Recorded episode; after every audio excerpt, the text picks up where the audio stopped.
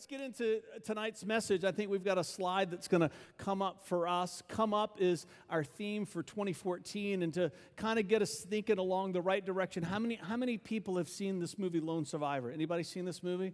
Let, let, so so just even if you haven't seen it, maybe you saw the interview uh, with, uh, with Marcus Luttrell that was on the news kind of uh, leading up to it. But, but, but if you saw the movie or just you saw the interview or thinking about this movie, if you're familiar, what, what are some words that come to mind that describe feelings when you have when you were watching this? Somebody?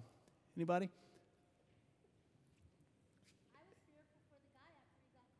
Yeah, yeah. Just you're, you're afraid for the people that are, that are in harm's way. Somebody else, what are some feelings that you had watching a movie like this? Kevin?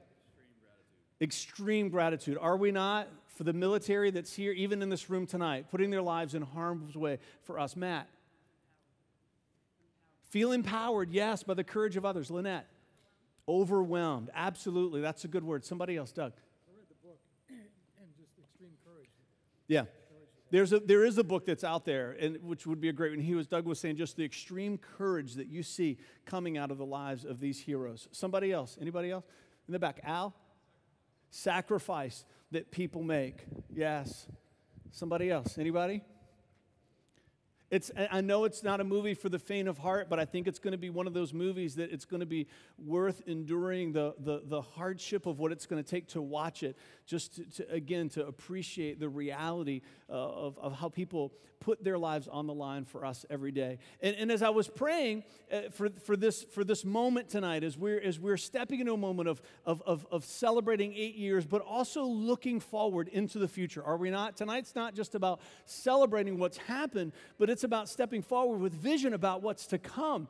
And as I was praying for the service tonight, I was just struck by this the picture and the imagery that this movie gives to us because at some point these men, if you watch the movie, if you, are going to read the book, at some point they come to the knowledge that there's going to be a fight, right? You're, you're waiting for this moment for the movie to kind of launch. And, they, and they, they come to this place in time where they know that they're going to be in a fight. And that knowledge gives them a perspective, and that perspective leads to action. And I thought to myself, I wonder if we, as followers of Christ, too often forget that we too are in a battle. Listen, listen to what Jesus says here in Matthew 11, 12. And from the time John the Baptist began preaching until now, the kingdom of heaven has been forcefully advancing in violent people are attacking it. It's hard for us to appreciate the battle that we are a part of because it's not especially visible to us. Are you with me? I remember when we began to deal with our personal tragedy that many of you are familiar with, the, with our, our home being built with Chinese drywall, that, you know, we're past that now, but, but, but in 2009, when we realized that home was built with toxic Chinese drywall, one of the challenges that we faced and all the other thousands of people in America who were suffering from this, it, one of the challenges that we faced faced is that you could not see our crisis. If your house burns down, people see that you're in a crisis and aid comes. Does that make sense? When there is a flood, you see the visible evidence of that crisis and aid comes. So when we're going around and talking to local government and federal government and trying to rally support, they would come and your house looks perfect, right? Because it wasn't a visible, it wasn't visible destruction. And so oftentimes in our spiritual life, it's hard for us to appreciate the significance of what Jesus is saying here because when we open our eyes, it's hard for us to see the fight that is taking place. And so I want to share some verses as we just kind of get us started for this message tonight because Jesus could not have been more clear. He is saying to you and to me that there is good and there is evil in this world. They are in a battle, and we're supposed to get in the fight. That God is real, that the devil is not a mythical car- cartoon character, He's not some fanciful idea that some Hollywood person thought of to create a horror movie to sell tickets, right? That there is a real enemy, there is real evil in this world that is doing everything that it can to stop God from accomplishing his plans and his purpose. And Jesus says, don't forget, there's a fight, and, and the kingdom of God has to advance forcibly. Matthew 12, 30. Now, listen to these words. These are striking words. I remember reading these words for the first time in the summer of 1990 when I was wrestling with whether or not I was going to make a vow of devotion to Christ. Anyone who isn't with me opposes me. And anyone who is, isn't working with me is actually working against me. These are strong words, are they not? Jesus is saying, if you have not made a vow of devotion to me, you're serving the devil. It's hard for us to hear that, isn't it? And, and those words hit home to me. I just kind of always assumed I was a neutral party. I just kind of assumed that I'm just going to stay outside of this religious thing that's, that's happening in the world. And Jesus says there's no standing outside. If you are not working for me, if you're not advancing the cause of my Father in this world, then you are a party to evil in everything that it's doing to withstand the will of God in the universe. You might say, Whoa, Fred, you're, you're a little wound up tonight. I know I've been sick for, I got a lot of energy. I've been in bed for two weeks, right? Listen, I'm wound up tonight because my heart is stirred. There is no place for passivity in Christianity when it comes to the devil. Now, there's a place for passivity with each other right? That's what Matthew 5:39 is about when Jesus is talking about turning the other cheek. He's not saying that we're supposed to be passive in nature. He's saying that our aggression is supposed to be rightly directed. That we're supposed to understand the aggressive nature that we're called to have as devoted followers of Christ. We're supposed to be gentle with each other and we're supposed to be violent against the work of the enemy. It's part of what Jesus said when he said that we're supposed to be as innocent as doves and as wise as a serpent. Matthew 5:39. It's not a command to be passive, but rather instruction about pointing our aggression in the right direction. One of the greatest tools that the devil has to take us out of the fight is that he gets us fighting with each other. He gets us involved in the wrong fight so that we don't have the emotional energy to be in the right fight. It's part of what Ephesians 6, where Paul said that, that we wrestle not against flesh and blood, but against principalities and powers on high. Part of the connotation of the Greek there is that we're not supposed to be wrestling against flesh and blood. Paul is saying the same thing that Jesus is talking about in the Sermon on the Mount. He said, Don't get mixed up in the wrong battles arguments and quarrels and all this emotional energy that we just put out and arguing with each other, it distracts us from the fight that we're called to win. And it's a fight against evil. And it's real and it's eternal and it has consequences. Paul, under the inspiration of the Holy Spirit, here writing his second letter to the church of Corinth, says this it's our life verse for tonight. For the weapons of our warfare are not physical. This is out of the Amplified weapons of flesh and blood they're not those kinds of weapons. They are mighty before God. I love that line. It could have just said they're mighty, and that could have been inspiring enough. But Paul here says God looks at the weapons that he has put into our hands, and he says, Wow, you're dangerous. The creator of the universe looks at the weapons that he has put into our hands, and he says, He says, the creator of the universe, the all powerful one, wow, I've given them some power to overthrow, for the overthrow and the destruction of strongholds. You and I were destined by God to destroy strongholds. You and I are destined by God to be dangerous in the eyes of the devil. You and I, when we begin to understand these weapons that God has put into our hands, we should be a force to reckon with, demolishing the strongholds that set themselves up against the work of God in this world. So, I want to talk to you tonight about this idea of coming up in your own spiritual life. I want to talk to you tonight about this idea of stepping out of a place of spiritual passivity and embracing the aggression that's supposed to be stirring inside of you and to have the knowledge that there is a battle and that that's going to shape your perspective and you're going to begin to act differently because you're supposed to be a part of the fight. So this summer we were at the at the Wave conference down in Virginia Beach, a leadership conference that we've been going to each year, and and uh, and, and and so we're there, and Darlene Zschech is is doing this amazing sermon on on uh, Revelation chapter four, and so I'm sitting up in there in the uh, in in the balcony, and, uh, and God just begins to speak to me.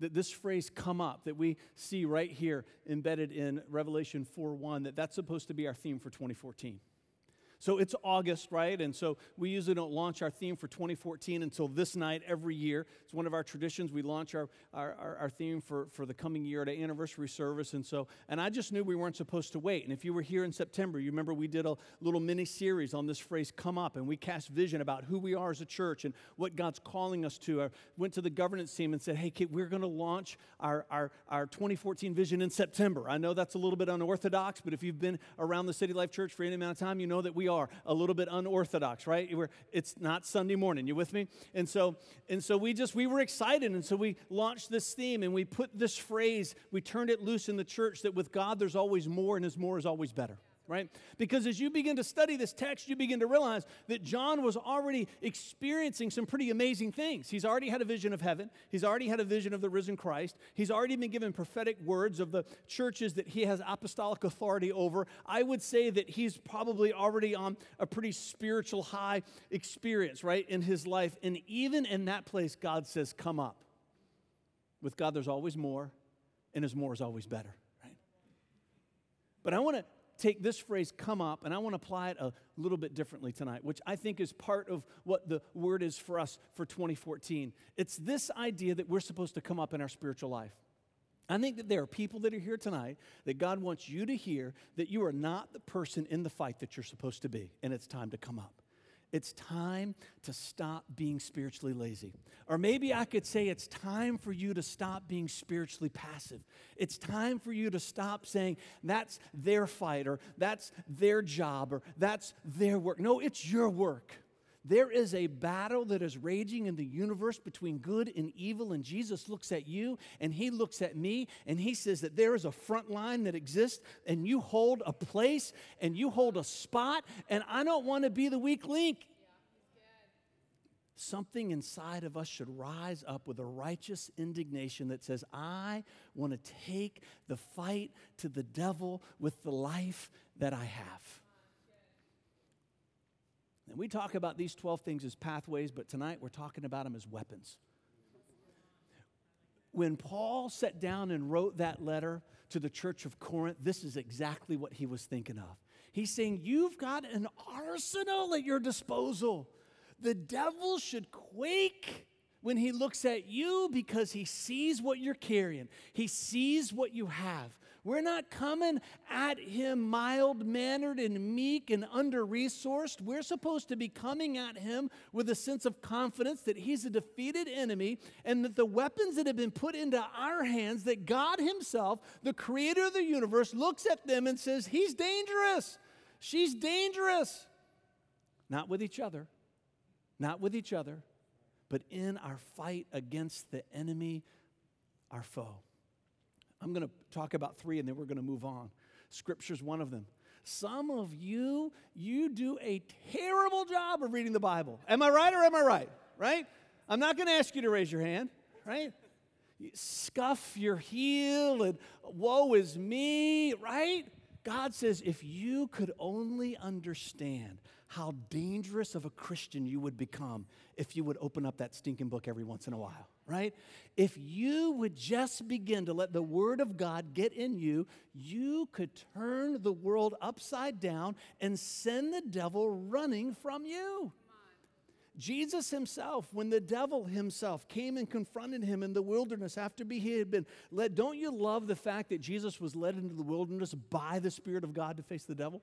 there's going to be times where God Himself leads you into those confrontations. Why? Because He wants you to be a part of the fight. He wants you to know what it's like to have victories. He wants you to know what it's like to be tested. He wants you to know what it's like to have to reach into His Word and use it as a weapon to fight evil in your family and your children's lives and in your marriage and for your neighbors and to contend for one another in the church.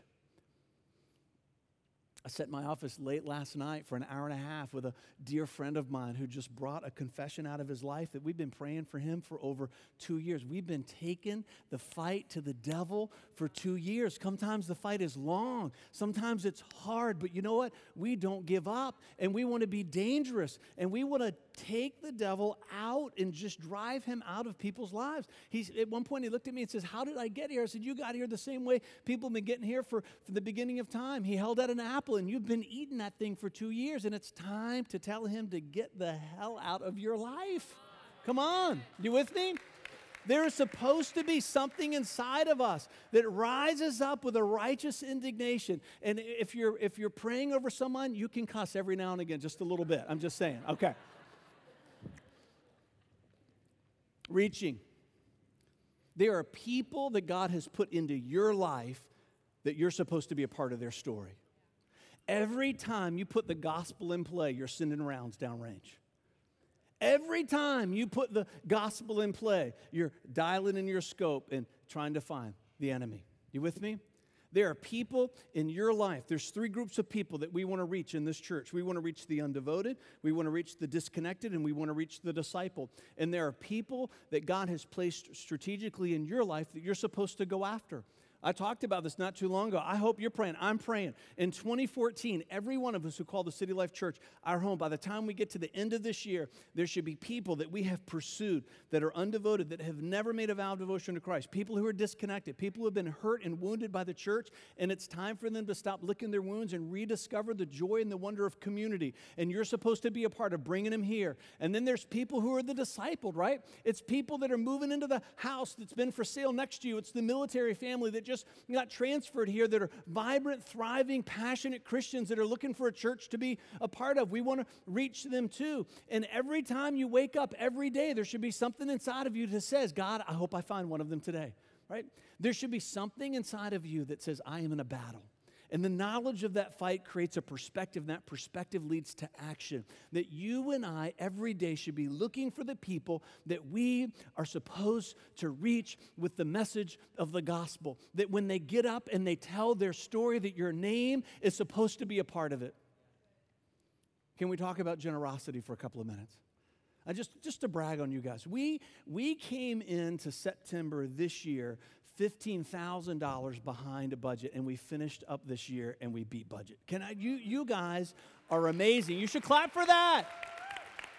It was not an easy year. It was the most aggressive financial budget that we've ever put together. And you know, coming out of the first quarter, January, February, March of last year, right, we were $20,000 behind. And so we fought and cast vision and, and, and, and, and we gave and we, we invited you to give and we made up maybe half of that ground. And by the time we got to the end of the summer, we had lost it, just about all of it all over again. But coming down the home stretch, God moved on your heart, and then all of a sudden the resources just came in. It's been an amazing year. And so, and, and so I'm just telling you. So, what we're not doing as a church leadership team is saying, look, can we just take a break? Whoo, right? That was a hard year. No, no, we're going to put our foot on the gas and we're going to give to you, when we come to the business meeting at the end of February, the most aggressive financial budget that we have ever put together in the history of this church because there are more campuses that need to be planted, staff need to be hired, ministries need to be launched because we're in a battle. And we want to take the fight to the enemy. And if you call this your church home, it's time for you to get behind this church financially. Every leader in this church, has signed something called the Barnabas Mandate, which means lots of things, but one of the things that it means is that we have all committed 10% of our gross annual income, it's called a tithe, to this church. Now, you might not be in a place to step into that kind of commitment, but there's a kind of commitment that you can step in that's beyond where you are now because it's time to fund the vision that God has birthed in this church because there's a fight that we're supposed to take the enemy. And if this, if this isn't your church home, I'm not talking to you, but if this is your church home, then you need to be a part of helping to see this budget that we're going to put together and we're going to give to you at the business meeting, that you're going to be a part of a story. When we get to this place next year, come on, that we're going to be shouting together. The weapons of our warfare, God says that they are powerful, and I want to be carrying all 12 of these things and wield them with authority. I want to be dangerous. 1 Corinthians 3 1 through 2. Dear brothers and sisters, when I was with you, I couldn't talk to you as I would to spiritual people. I had to talk as though you belonged to this world or as though you were infants in the Christian life. I had to feed you with milk, not with solid food, because you weren't ready for anything stronger and you still aren't ready. For some of you, that speaks to your life. For some of you, Paul could be writing that letter to you. For some of you here tonight, Paul could be writing this to you. It could be in your mailbox when you get, it could be in your inbox on your computer when you get home, a message from God. You've been an infant for long enough. It's time to grow. It's time to stretch yourself. It's time to ask more of yourself. It's time to come up. All right, let me switch gears. Can I do that a little bit? You might be here tonight and you might be asking the question why the City Life Church? Like, like, Vanessa said, we know that not everybody's called to be a part of this church. We're okay with that. There's lots of amazing churches in this region. We only want the people here who God has called to be here. And the people that are called to be somewhere else, we want to help them get into the place that they're supposed to be. But there are people who are supposed to be here. There, there are more people in this region who are supposed to be here. And some of you, you might be here tonight and you're asking the question Is this the place that God has called me to? So I want to talk a little bit about that just for a few minutes. One of the things that we're passionate about here as a church, this is out of Isaiah 58. Shout with the voice of a trumpet blast. Shout aloud and don't be timid, right? Anybody in the worship set here tonight? Come on. We like it loud. Tell my people Israel of their sins. Yet they act so pious. They, they come to the temple every day and seem delighted to learn all about me. They act like a righteous nation that would never abandon the laws of its God. They ask me to take action on their behalf, pretending they want to be near me. They have fasted. We have fasted before you, they say. Why aren't you impressed? Why, haven't, why have you been so hard on us? You don't even notice it. I'll tell you why, God says. It's because you're fasting to please yourselves. Even while you fast, you keep oppressing your workers. What good is fasting when you keep on fighting and quarreling? This kind of fasting will never get anywhere with me. You humble yourselves by going through the motions of penance, bowing your heads like reeds bending in the wind. You dress in burlap and cover yourselves with ashes and yoga pants. And this was what you call fasting.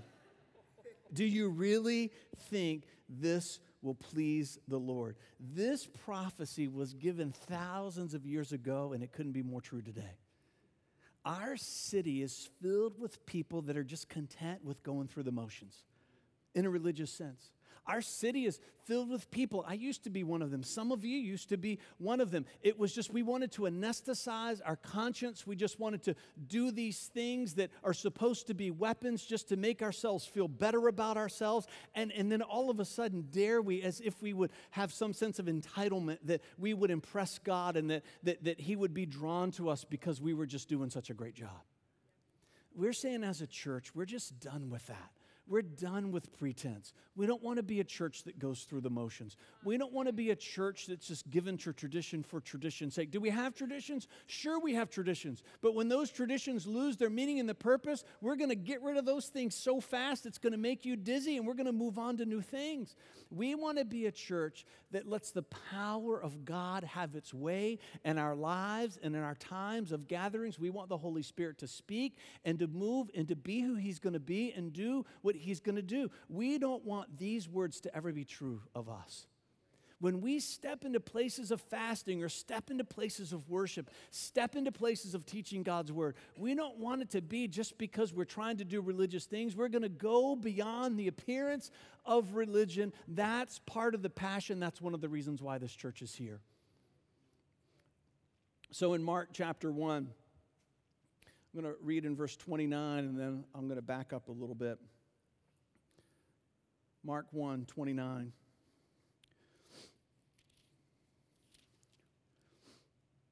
It says, After Jesus left the synagogue with James and John, they went to Simon and Andrew's home, and now Simon's mother in law was sick in bed with a high fever, right? Many of us can say, I've been there. They told Jesus about her right away, and so he went to her bedside and took her by the hand and helped her sit up. Then the fever left her, and she prepared a meal for them. And that evening, this is an important detail. We can read through the Bible sometimes so fast, we just miss the depth that's there. That evening, after sunset, many sick people and demon possessed were brought to Jesus. Now, now let's back up. Why did they wait till after sunset? Well, let's back up to verse 21.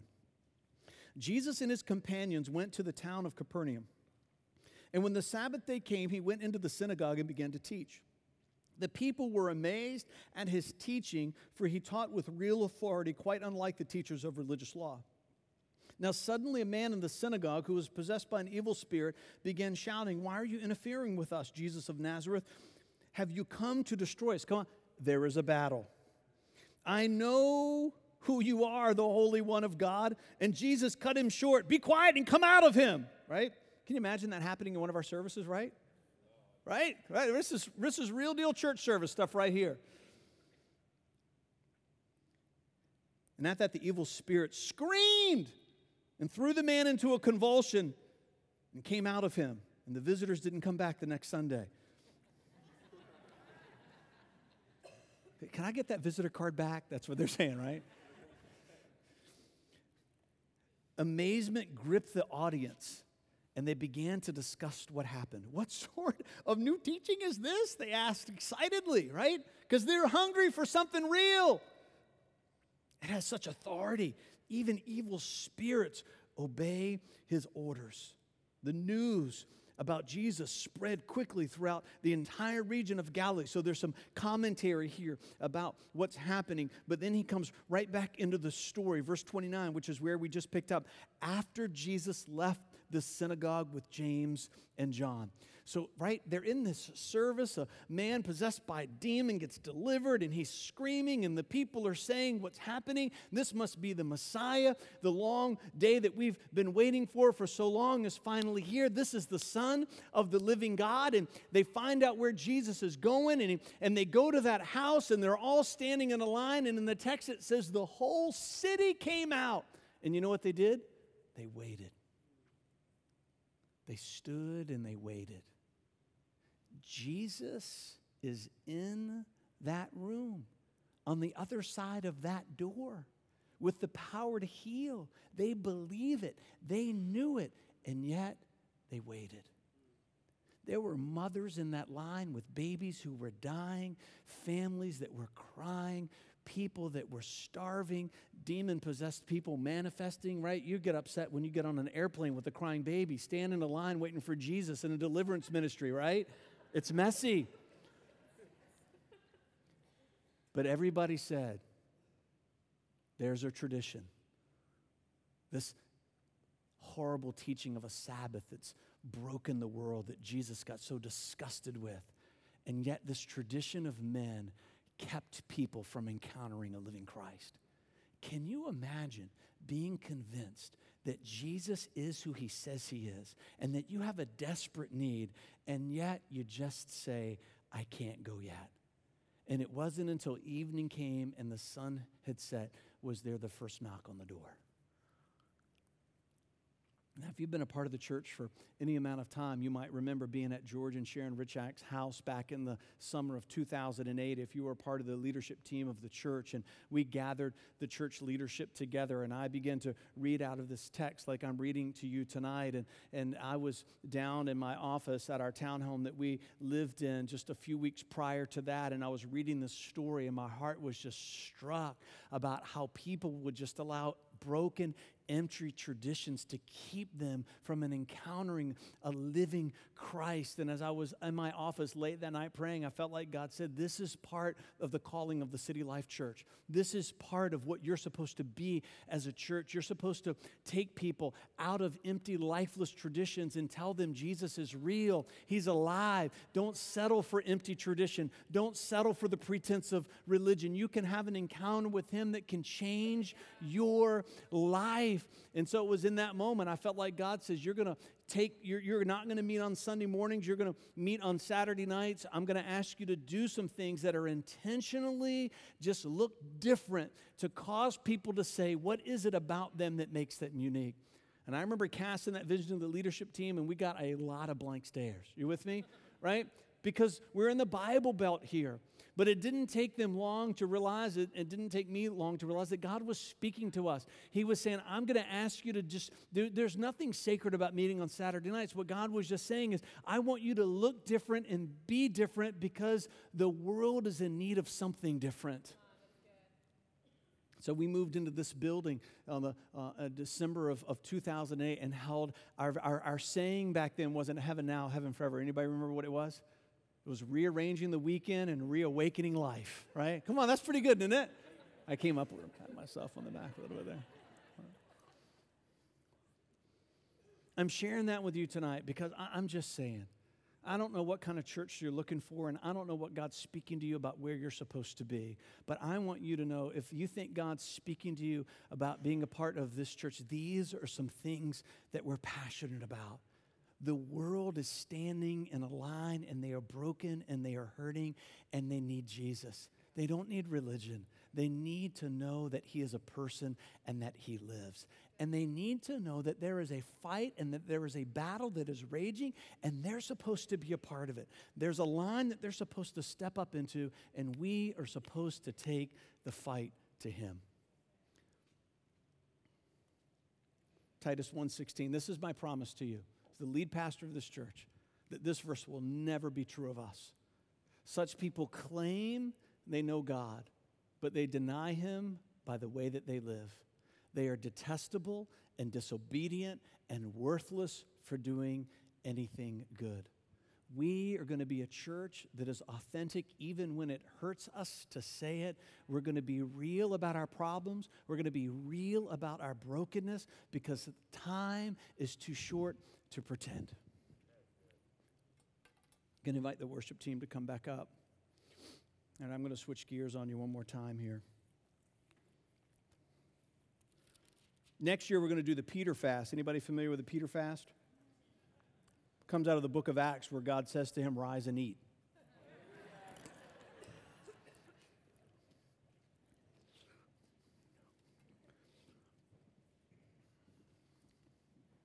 Come on, we're going to switch gears here again. Matthew 11. When Jesus had finished giving these instructions to his 12 disciples, he went out to teach and preach in towns throughout the region. John the Baptist, who was in prison, heard about all the things the Messiah was doing. So he sent his disciples to ask Jesus, Are you the Messiah that we've been expecting? Or should we keep looking for someone else? And Jesus told them, Go back and to John and tell him what you've heard and seen That the blind see and the lame walk and the lepers are cured and the deaf hear and the dead are raised to life and the good news is being preached to the poor. And tell him God blesses those who do not turn away because of me. I'm reading that tonight because I think it's some of you, you're not in a physical prison, but you're in a prison just the same on the inside that you've been living your life with telling God, I'm just going to do it my own way. And you feel trapped.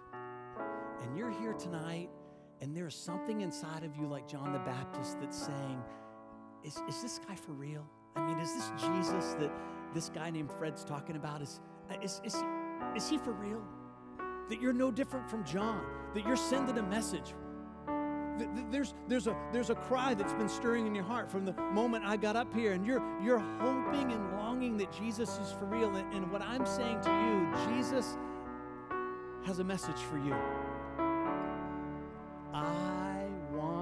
Change your life forever and put you in the fight that you have a destiny and a calling and a purpose that's heaven born and heaven sent, and it's just time to stop running. So I'm going to invite you, just bow your heads with me. Come on, let's just create a moment of privacy. Can we do that? Just bow your head.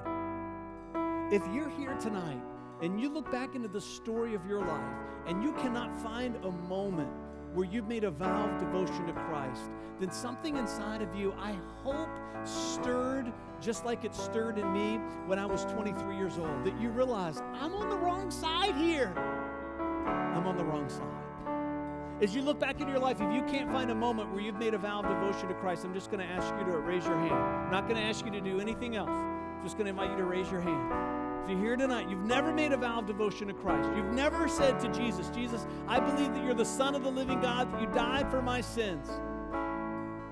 And I want to live for you because I believe that you died for me.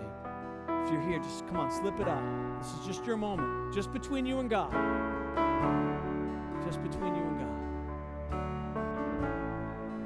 And we're going to do one more. Then we're going to stand and we're going to close in the song. Just keep your heads bowed.